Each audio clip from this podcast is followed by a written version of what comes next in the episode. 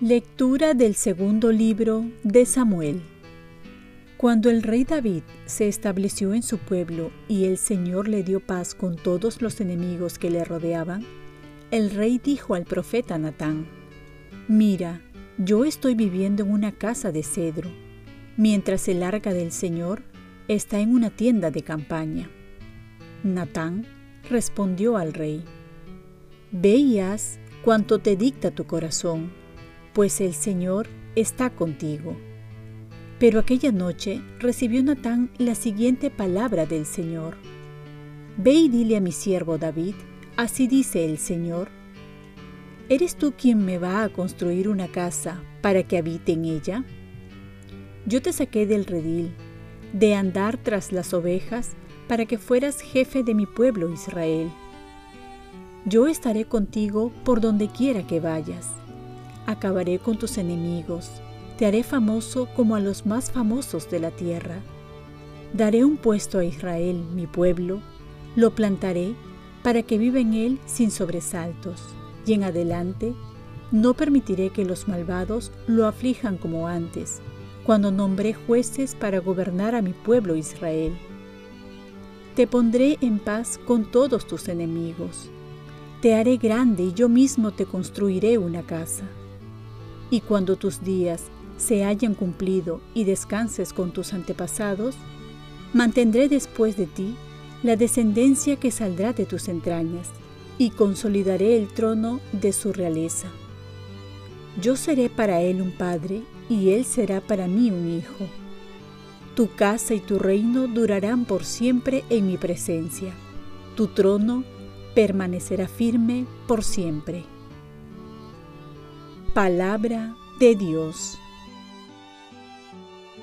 Salmo responsorial. Cantaré eternamente tus misericordias, Señor. Cantaré eternamente las misericordias del Señor. Anunciaré tu fidelidad por todas las edades. Porque dije: tu misericordia es un edificio eterno, más que el cielo. Has afianzado tu fidelidad. Cantaré eternamente tus misericordias, Señor. Sellé una alianza con mi elegido, jurando a David, mi siervo.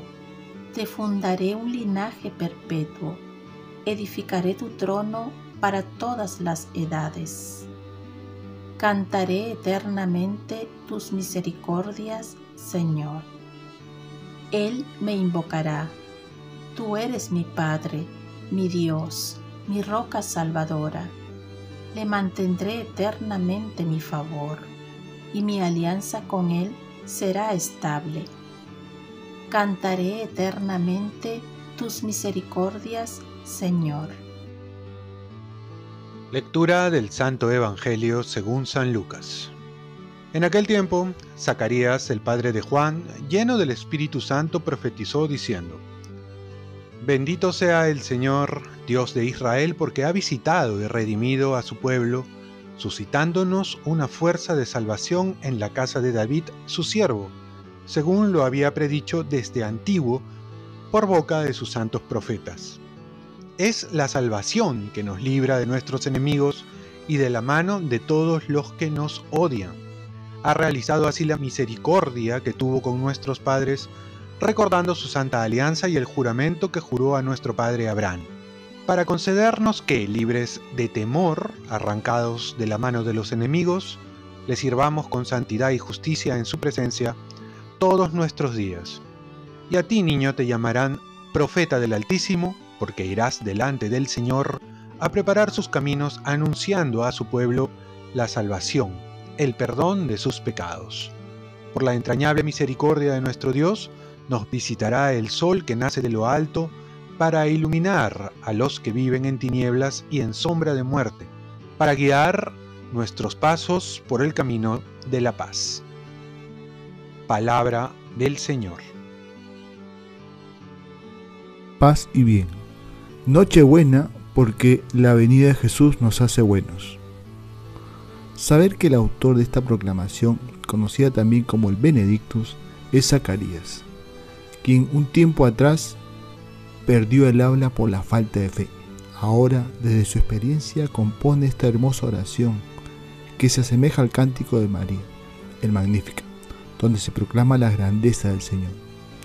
Nosotros también estamos llamados en esta noche santa, en esta noche buena, pasar lo que hizo Zacarías, del no creer al creer, de la duda a la certeza, porque Dios se hace presente y un signo de su presencia es la paz, la alegría, el perdón. En esta noche, seguro muchos compartirán con sus seres queridos la Nochebuena. Y nuestra alegría no solo puede quedar en ver a los seres queridos junto a nosotros, sino ver a través de ellos el amor de Dios que nos convoca.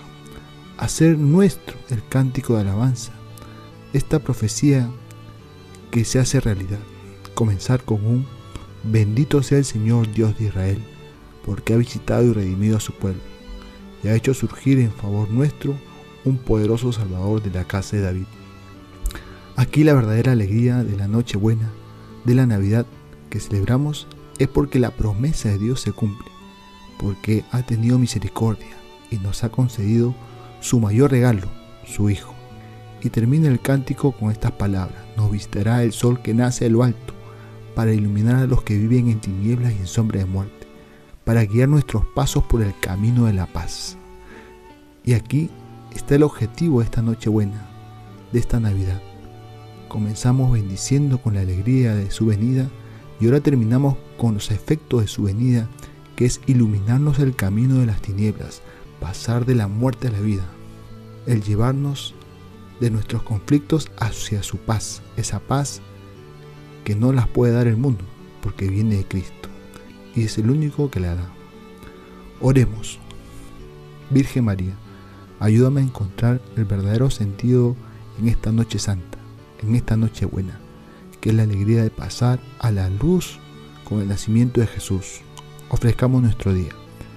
Dios Padre nuestro, yo te ofrezco toda mi jornada en unión con el corazón de tu Hijo Jesucristo, que siga ofreciéndose a ti en la Eucaristía para la salvación del mundo. Que el Espíritu Santo sea mi guía y mi fuerza en este día, para ser testigo de tu amor. Con María, la Madre del Señor y de la Iglesia, te pido por las intenciones del Papa. Con San José Obrero te encomiendo mi trabajo y mis actividades de hoy, para que se haga en mí tu voluntad. Y la bendición de Dios Todopoderoso, Padre, Hijo y Espíritu Santo, descienda sobre ti.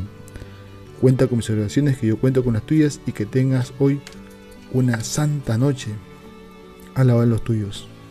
Y tengas una feliz Navidad también.